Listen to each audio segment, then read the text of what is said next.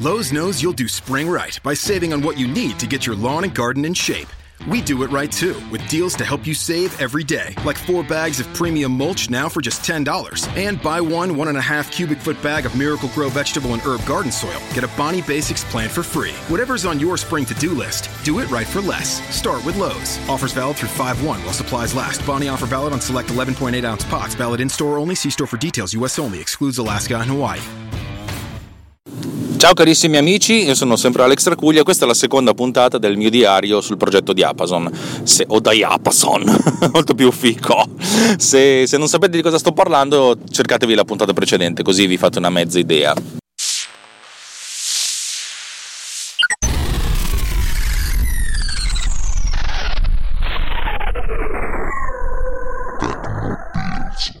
Allora, eh, vi do delle ottime notizie. Dal, dal, dall'ultima puntata sono passati circa 6-7 giorni e nel frattempo ho, sono, mi sono portato avanti nella, nella, scrittura del codice perché ho, ho, appena incontrato un'auto della polizia che spero che non mi... Con... ok, perché mm, fondamentalmente un, quando io sviluppo degli algoritmi o delle, delle, dei principi, la prima cosa che faccio è scriverli così a cazzo. Poi dopo un po', cioè quando le cose sono stabili e funzionano, inizio a riscriverli bene, cioè tutti ordinati, belli e precisi per cui ho finalmente creato questo, questa classe che si chiama Diapason, che ha essenzialmente due, due funzioni. La prima funzione è quella di riprodurre la musica, la seconda funzione è quella di ascoltare il, il, brano. Cominciamo con la riproduzione della musica, in pratica ho definito un alfabeto di 16 caratteri, dallo 0 al 9, poi dalla A alla F, che è l'alfabeto esadecimale, ci ho infilato dentro anche un carattere trattino, che va sempre bene quando si, fanno, quando si fa i chuck, e dei suoni speciali eh, a delle frequenze diverse, eh, uno che viene utilizzato soltanto nell'header, in pratica quando c'è la, la, firma iniziale per dire sta iniziando una cosa e nella firma finale, cioè il leader e il, il, il tail, di questo, di questo, messaggio che hanno una frequenza che è solo quella che non è mai utilizzata. E invece un'altra frequenza che è quella di interscambio cioè quella che mi consente di in, in, interlacciare tra un carattere successivo per cui eh, diciamo che c'è sempre, ehm, c'è sempre, questo carattere di mezzo che serve per separare dei caratteri. Per cui se ho la, la, la, il testo mh, mm, ABBA un gruppo musicale a caso praticamente riproduco questo asterisco A, asterisco B, asterisco B, asterisco A, asterisco. In questo modo c'è sempre un asterisco, che poi in realtà è un altro carattere, eh, tra, una, tra, una, frequenza e l'altra che mi, mi dà da separatore e questo mi aiuta quando ci sono dei caratteri ripetuti. Ma la domanda fondamentale è come fai a creare la musica? Ho sperimentato un sistema molto semplice eh, come dico sempre, le cose ottime sono, sono, figata, ma se tu riesci a fare una cosa abbastanza buona spendendo un decimo del tempo, fai la cosa abbastanza buona ed è quello che ho fatto.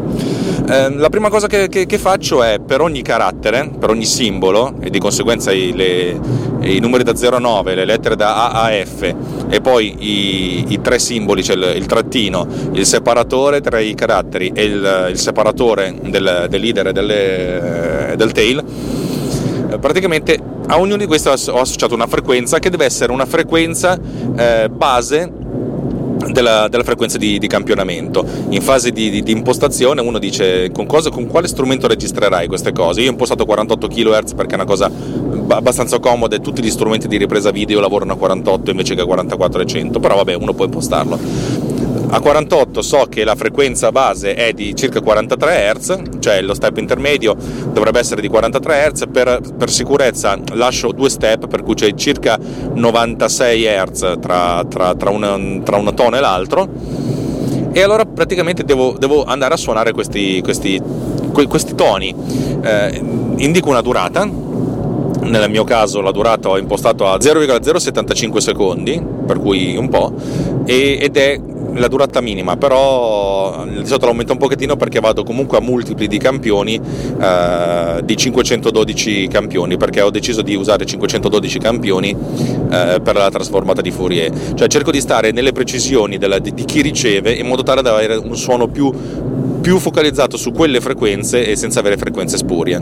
Allora, devo essenzialmente creare un suono, una sinusoide che duri queste, queste frequenze. La cosa è abbastanza semplice, in pratica io vado a moltiplicare il tempo diviso il numero di campioni al secondo per 2 pi greco. In questo modo, se io devo creare 10.000 campioni, ipotizziamo, divido 10.000 campioni per 48.000, in questo caso sarebbero essenzialmente un, due decimi di secondo, per cui sarà sicuramente di meno, però e vado, creo questo contatore, indico questo contatore che a questo punto il contatore eh, va da 0, 1, 2, 3 fino a 9999 questo contatore lo divido per 48.000 che è il numero di sample al secondo per cui ho l'istante di tempo relativo al campione creo la, il seno di questa cosa di questo valore e lo schiaffo dentro questo, questo array. Creo una, una serie, questo array lo, lo, costruisco con tutti questi eh, seni con, questi, eh, con, questi, sinusoidi che hanno le frequenze di, de, relative ai toni una volta creato tutto questo, salvo questo array di float, di, di nomi float che sono tutte le sinusoidi, in, una, in un file audio a questo punto lo, lo, lo richiamo per, per, suonarlo.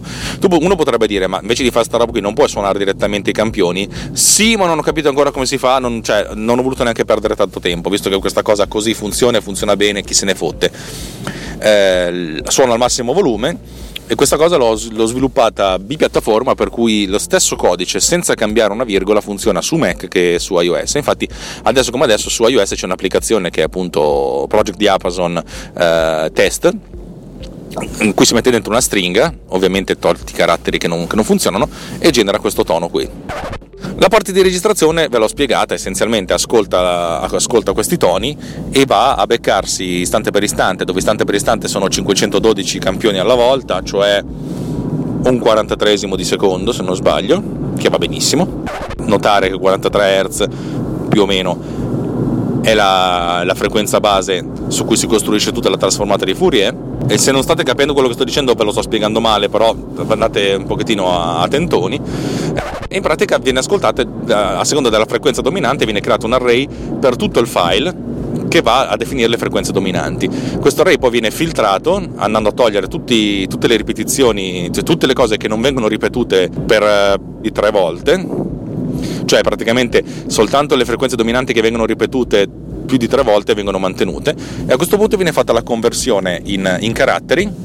I caratteri vengono poi filtrati togliendo, andando a identificare la stringa iniziale, cioè quello leader, la stringa finale, il, il tail, viene tolto il carattere di, di, inter, di, interleaving, quello che va, l'asterisco essenzialmente, e a questo punto viene restituita la, la stringa.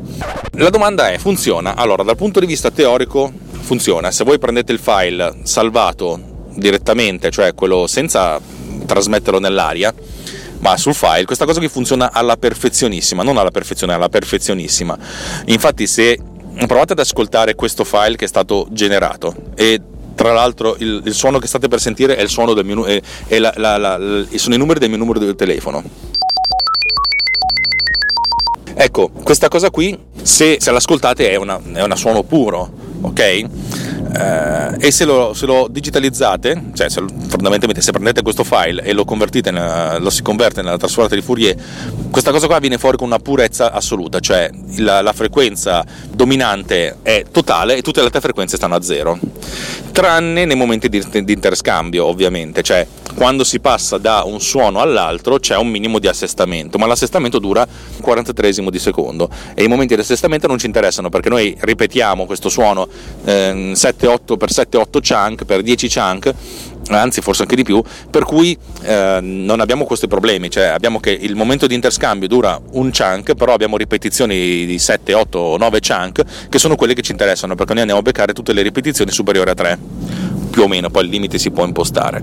Però come si comporta se noi registriamo questa cosa dall'aria? Allora adesso la, la cosa interessante è che il nostro orecchio è molto, molto figo e cerca di, di capire già di suo qual è il suono qual, che arriva da qualche parte, perché noi passiamo la nostra vita ad ascoltare, ogni istante della nostra vita il nostro orecchio funziona, tranne per quelli a cui non funziona e mi spiace molto per, per loro, e, e, per cui è abituato a gestire tutte le imprecisioni del mondo, cioè il nostro orecchio si adatta e capisce e, filtra in, modo naturale, il nostro cervello filtra in modo naturale i riverberi, le imprecisioni, le imperfezioni, mentre il computer no. Per cui è un, è un casino. Ora vi faccio sentire lo stesso suono registrato con Power Recorder, con l'applicazione con cui sto registrando adesso la mia voce. E questo suono è stato registrato nel mio salotto è stato registrato vicino alla fonte, per cui c'è una forte componente, cioè la, la, la componente del suono originale c'è, ma se voi andaste a guardare la, la, forma d'onda, anzi no, le, le, armoniche, cioè la trasformata di Fourier di questo suono, vedreste delle cose che non vi immaginereste. Non me le sono immaginate neanche io, ci ho messo un po' a capire perché nelle prime registrazioni, quando mettevo il, il microfono vicino allo speaker non era un problema, ma appena mi allontanavo un po', cioè quando mi allontanavo tanto, stavo cercando di trovare qual è il caso peggiore, e alcune, alcuni caratteri si riperdevano e io mi sono detto, ma perché? Ma perché? Ma perché? Tra l'altro in quel periodo cioè, avevo, stavo ancora cercando di calibrare quali erano i volumi, quali erano le frequenze da usare e non capivo perché a un certo punto alcuni caratteri proprio si perdevano. Poi a questo punto andavo ad analizzare la forma d'onda originale, cioè quella che io creavo. La forma d'onda originale ha queste tante sinusoidi, ognuna delle quali ha l'ampiezza massima, cioè a volume 100, cioè a volume 0, eh, dove 0 significa il massimo perché i volumi vanno a decrescere in decibel. Diciamo che aveva il volume massimo. Quando io facevo la, la, registrazione con un microfono, alcune frequenze avevano un volume più alto, alcune frequenze avevano un volume più basso. Perché? Ma semplicemente perché i microfoni non sono teorici, non sono ideali, hanno dei, dei limiti. I limiti sono, cui, sono tali per cui la risposta in frequenza è diversa come il nostro orecchio, anche i microfoni sono più sensibili ad alcune frequenze che ad altre. Il nostro orecchio non si accorge del fatto che sentiamo una frequenza magari a un quarto o un quinto delle altre. Perché? Perché siamo talmente abituati a sentirle così poco che siamo, abbiamo assunto il fatto che abbiamo questo volume in testa e sappiamo che se tutte le frequenze sono 800 Hz le sentiamo molto basse, comunque noi eh, le, è come se le alzassimo inconsciamente perché ci siamo abituati al fatto che sono basse. Il computer non fa questa distinzione.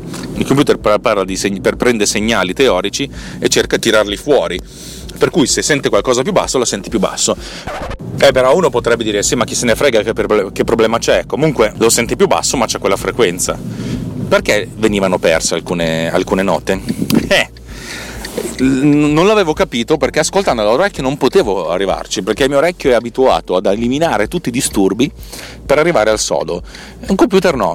In pratica c'erano alcuni casi e ci sono ancora, tutti, ancora di questi casi, se voi registrate in un ambiente che ha del riverbero, cioè qualsiasi posto che non sia una camera di registrazione, che poi anche lì ce ne sono, ma pochi, pochi, pochi, pochi, in un, in un ambiente che ha del riverbero, tipo il mio salotto, che ha il soffitto eh, bianco, non c'ha il pavimento, non ha dei tappeti, cioè comunque c'è un minimo di riflesso, c'è. Ecco, quando finiva una nota, la nota, quando finiva un tono, ecco, questo tono andava avanti un pochettino andava avanti, nel, andava, andava, continuava, continuava per, per abbastanza tempo da riempire un chunk, anzi un gruppo di chunk, per cui se un gruppo di chunk dura 0,075 secondi e il riverbero andava avanti per, per 0,05 secondi, che non è po', cioè un ventesimo di secondo, un ventesimo di secondo non ve ne accorgete, è una mezza scoreggia, cioè il nostro orecchio sotto un undecimo di secondo non capisce bene che i due suoni sono separati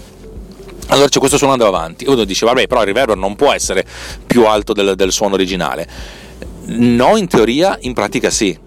Perché? perché il, l'altoparlante del, del, computer che emetteva questo suono non era, è un altoparlante piccolo, per cui suo, riproduce certi suoni a una frequenza superiore e altri suoni a una frequenza inferiore. Questa è la prima cosa. La seconda cosa, il microfono che, che, che ascoltava, anche questo di qualità medio-bassa, non ascoltava tutte le frequenze, per cui il riverbero di un tono era più alto del tono successivo perché erano due frequenze diverse. Due frequenze simili non avrebbero avuto questo problema perché l'altoparlante avrebbe avuto circa la stessa risposta in frequenza su queste due frequenze diverse, lo stesso dicasi per il microfono, ma per due suoni diametralmente opposti, come il più basso e il più alto, in alcuni casi il più alto era tale per cui quando smetteva il riverbero era comunque più alto del suono stesso. Cazzo, cazzo, cazzo, cazzo, questa è una, è una bomba, eh. In pratica il problema è, deriva dal fatto che se tu as- metti il microfono abbastanza distante dal sor- dalla sorgente, non hai questa differenza sostanziale tra suono eh, emesso e suono riflesso, per cui il suono riflesso vince su quello emesso minchia, minchia, minchia, minchia, minchia, ed è un casino, ed è un casino. Allora, come si risolve questa cosa? Allora, per adesso non l'ho ancora risolta. La mia filosofia è che il suono emesso dalla, eh, da, da, dall'emettitore, dai, i, i, toni emessi da, dal diapason, da, da diapason, devono comunque essere a un certo livello, il che è anche sensato perché nell'ottica di impostare questa, applicazione come uno strumento che aiuti chi sta facendo riprese su un set, su un set il fonico deve essere tale per cui il, suo, cioè il nome del chuck si deve sentire bene, deve essere bello elevato, deve, deve sentirsi abbastanza bene. Ehm, ma non è sufficiente, però nel senso può non essere sufficiente. A questo punto il problema è capire come andare a eliminare il riverbero chi l'ha fatto l'ha fatto con degli algoritmi che spaziano da robe abbastanza intelligenti all'intelligenza artificiale. Io non, ancora, non ho ancora voglia di, di, arrivare a questo punto. Quello, che, quello, a cui voglio arrivare è essenzialmente qualcosa che quando il, il suono si sente bene va bene, altrimenti, altrimenti no ci sono delle opzioni per, per, ovviare a questa cosa? Ce ne sono diverse. Me ne sono venute in mente diverse, ma ancora adesso non ho ancora voglia di, di, di sperimentarne neanche una. La prima è quella di utilizzare contemporaneamente due frequenze, due frequenze abbastanza opposte per, per un suono, che ne so, la prima in alto e l'ultima in basso per, la, per il primo tono, la seconda in alto, la, la penultima in basso per il secondo, cioè in modo che vadano a incrociarsi e queste frequenze vengono emesse contemporaneamente. In questo modo, quando io faccio l'analisi, vado a fare la somma delle due frequenze e così posso avere una sorta di, uh, di frequenza di backup. Questo può andare bene, ma non è, non è co- così preciso, anche perché così devo raddoppiare il numero di frequenze o dimezzare il numero di caratteri, perché voglio stare nell'intorno tra i, tra i 300 e i 3000 Hz, anzi in realtà poi ho dovuto spostare di più perché sui 300 Hz la risposta in frequenza è bassa, adesso la frequenza minima è sui 600-700 Hz, da 700 a 4000 per esempio e non voglio andare oltre perché sopra i 4000 secondo me non ce la si fa. E se dimezzo le frequenze oppure se utilizzo delle frequenze in, in interleaving nel senso adesso mh, mm, scusate se utilizzo delle frequenze non, non, corrette adesso fondamentalmente utilizzo tutte le frequenze pari multipli pari di, di 40 di 43 Hz. E potrei utilizzare invece dei multipli dispari per, le, per la frequenza eh, combinante. In questo modo ho una sorta di eh, backup. Va abbastanza bene però se, se, parto da 48 kHz arrivo a 48 kHz può ancora andare bene anche se comunque le frequenze spurie ci sono. Cioè i riverberi e le, le early reflection, cioè le, rifle, le, riflessioni, cioè non generano una frequenza pura ma una, un, un, intorno, un, intorno di frequenze, per cui potrei scambiare una frequenza con un'altra. Più se devo fare una conversione, nel senso io adesso ho assunto che tutti i suoni arrivino a 48 kHz, ma se uno registra 44 devo comunque fare una conversione. La conversione viene fatta con una perdita di qualità minima, impercettibile, impercettibile dall'orecchio umano, però assolutamente la percezione, soprattutto in queste frequenze che sono frequenze particolari, eh, da parte del, del computer invece sono, eh, diventa, diventa più complicata la cosa. Per cui Mm, sono un po', un po dubbioso da, da, questa cosa qua. La, la, seconda opzione che mi è venuta in mente è quella di introdurre della, dei, dei, CRC, cioè dei, dei, caratteri che vadano a fare dei codici di controllo, in modo tale che una volta che la stringa viene decodificata si vada a controllare che la stringa sia corretta. È un po' come se la stringa si autocertificasse. Eh, e, e, soprattutto si autocorreggesse. I CRC servono, servivano inizialmente per essere sicuri che un dato trasmesso eh, fosse esattamente quello, non ci fossero errori. È ovvio che eh, inizialmente i dati erano molto semplici, mm, per farvi capire, mm, magari c'erano 7 bit dedicati a trasmettere un, un, un segnale, cioè un, carattere, che poteva essere eh, un valore da 0 a 127, cioè 128 valori, e un ultimo bit che è il famoso bit di parità. Praticamente il bit di parità diceva se il, il numero era pari o dispari, così se c'era una variazione in un bit, allora si verificava l'errore. È ovvio che se si verificava un errore in due bit, il bit di parità ci dice quanti, eh, se il numero di uni in, una, in un messaggio è pari o dispari. È ovvio che eh, se si cambia un solo bit mm, si verifica un errore perché il bit di parità dice che magari il numero di, di uni è dispari mentre in originale era, era, pari, però se ci sono due errori okay, a questo punto i due errori si ridono a vicenda per cui non se li vedono i due errori cambiano due mm, due valori per cui il numero di uni rimane comunque dispari o pari, per cui il bit di parità è corretto oppure viene modificato il bit di parità. Insomma, diciamo che la, insegnare quanti bit di, di parità, cioè quanto il bit di parità ci serve per capire eh, quanti errori ci possiamo permettere. Con un bit solo, ovviamente, ci possono permettere un solo errore. Avere due bit, per esempio, ci consente di avere due errori e dipende molto dalla, dalla percentuale di errori che possiamo avere su, su un carattere spedito Ovvio che nei segnali la maggior parte delle volte le cose arrivano giuste, per cui magari il margine d'errore è dello 0,01%, però bisogna essere eh, consci del fatto che ci possono essere errori. Um, I bit di parità però possono essere utilizzati anche in maniera molto più, um, più creativa, eh, in modo tale da non solo farci capire che c'è un errore, ma anche far, farci capire dove c'è l'errore. Per cui aggiungendo una certa percentuale di eh, codici di ridondanza, la ridondanza è mettere più dati di quanti effettivamente siano necess- strettamente necessari, ma per poter arrivare a correggere degli errori, eh, si possono arrivare a correggere delle cose. Per farvi capire, eh, adesso parlo di cose che non, non, voglio spiegare qui, magari un giorno le spiegherò in una puntata a sé, il compact disc audio, il CD audio, eh, fondamentalmente ha uno spazio su disco di 650 megabyte a, ab origine, poi si è, si è riusciti ad estenderlo, però di questi 650, questi 650 megabyte erano ridondati in modo tale che il CD effettivamente trasmettesse circa un gigabyte rotti di dati, cioè la parte del totale dei dati del, del CD, il 40% era de- destinato alla correzione dei, degli errori, per cui era molto facile correggere degli errori, per esempio se c'era l'impronta digitale, un piccolo segnetto, un piccolo graffio e c'erano talmente tanti dati che, uh, di ridondanza, di correzione degli errori che questi venivano eh, tranquillamente tralasciati, tranquillamente corretti. Ecco, l'aggiunta di codici di correzione può aiutare, però effettivamente non vorrei allungare la stringa. E, e perché non voglio allungare la stringa? Perché la stringa ha un tempo di esecuzione. Se il tempo di esecuzione adesso è di 0,075 eh, secondi, significa che con 12-13 caratteri riempiamo un secondo e 13 caratteri li riempiamo tutti perché già sono 12 i caratteri di controllo all'inizio e alla fine, cioè i caratteri di, di marchina e di markout, il header e il tail e già questi. In più dobbiamo dividere perché aggiungo un carattere ogni volta per fare, le, le, per fare l'interscambio, cioè tra un carattere e il successivo. Per cui diciamo che un secondo se ne va via anche senza trasmettere nulla e poi eh, se ne va via un altro secondo ogni 6 caratteri ogni 6-7 caratteri. Capite che eh, adesso come adesso trasmettere un, una stringa di 20 caratteri fa un suonino iniziale di 4 secondi e mezzo. Non sono pochi, quando state lì aspettando che di iniziare a far girare sul set, aspettare 4 secondi di piripi, piripi, piripi, piripi, piripi, piripi, piripi è un di palle, per cui voglio mantenerli al minimo i caratteri. Ed è il motivo per cui inizialmente la, la stringa sarà una stringa molto, molto compatta. Ripeto, per trasmettere scena 11, 3, ottava, io trasmetterò 0011 03 08 via poi con aggiunta magari qualcos'altro. In questo caso avrò boh, qualcosa come una decina di caratteri, 10 caratteri alla fine si trasmettono in 2 secondi e mezzo, 3 ed è ancora gestibile, ancora fattibile. Andando più avanti le cose diventano più, più complicate e, più, e meno, insomma, più complicate fondamentalmente. Vi spiegherò nella prossima puntata invece come intendo realizzare un sistema di trasferimento dei metadati molto più complesso.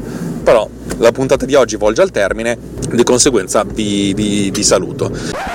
Vi ricordo che Tecnopills è una trasmissione di Runtime Radio, se volete capire come, come, aiutarci, insomma se vi piace quello che facciamo dateci un feedback di qualsiasi tipo, i modi per farlo sono tantissimi, li trovate nelle note di questo episodio, il nostro gruppo Telegram è un posto bellissimo dove venire a, a divertirsi e chiacchierare con degli amici, con della gente veramente, veramente bella e anche candida. Se poi pensate di darci una mancia, come quando qualcuno suona in metropolitana e gli piace, gli, vi piace tanto, gli date una mancia, ci, ci ascoltate eh, n volte alla settimana, duriamo di più di una canzone della metropolitana, eh, non vendiamo fiori, per cui se vi piace dateci una mancia, ci trovate a runtimeradio.it slash anch'io, altrimenti se non ci avete voglia, non ve la sentite, ve ne siete dimenticati, amici come prima, tranquilli che che noi saremo qui a combattere con voi al fronte sempre, sempre, sempre e sempre. Detto questo, un appuntamento alla prossima puntata, vi, vi ringrazio dell'ascolto e ciao!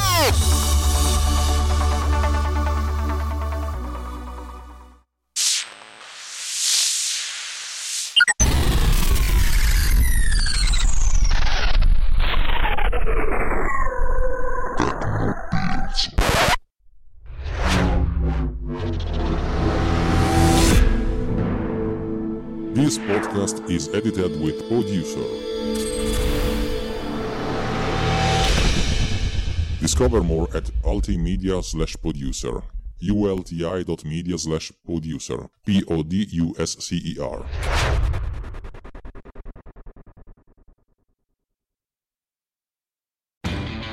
Lowe's knows you'll do spring right by saving on what you need to get your lawn and garden in shape. We do it right too, with deals to help you save every day, like four bags of premium mulch now for just $10. And buy one one and a half cubic foot bag of Miracle Grow vegetable and herb garden soil. Get a Bonnie Basics plant for free. Whatever's on your spring to do list, do it right for less. Start with Lowe's. Offers valid through 5 1 while supplies last. Bonnie offer valid on select 11.8 ounce pots. Valid in store only. See store for details. U.S. only. Excludes Alaska and Hawaii. Hi, it's Jamie, Progressive number one, number two employee. Leave a message at the. Hey, Jamie, it's me, Jamie. This is your daily pep talk. I know it's been rough going ever since people found out about your a cappella group, Mad Harmony, but you will bounce back. I mean, you're the guy always helping people find coverage options with the Name Your Price tool. It should be you giving me the pep talk. Now get out there, hit that high note, and take Mad Harmony all the way to nationals this year! Sorry, it's pitchy. Progressive Casualty Insurance Company and affiliates. Price and coverage match limited by state law.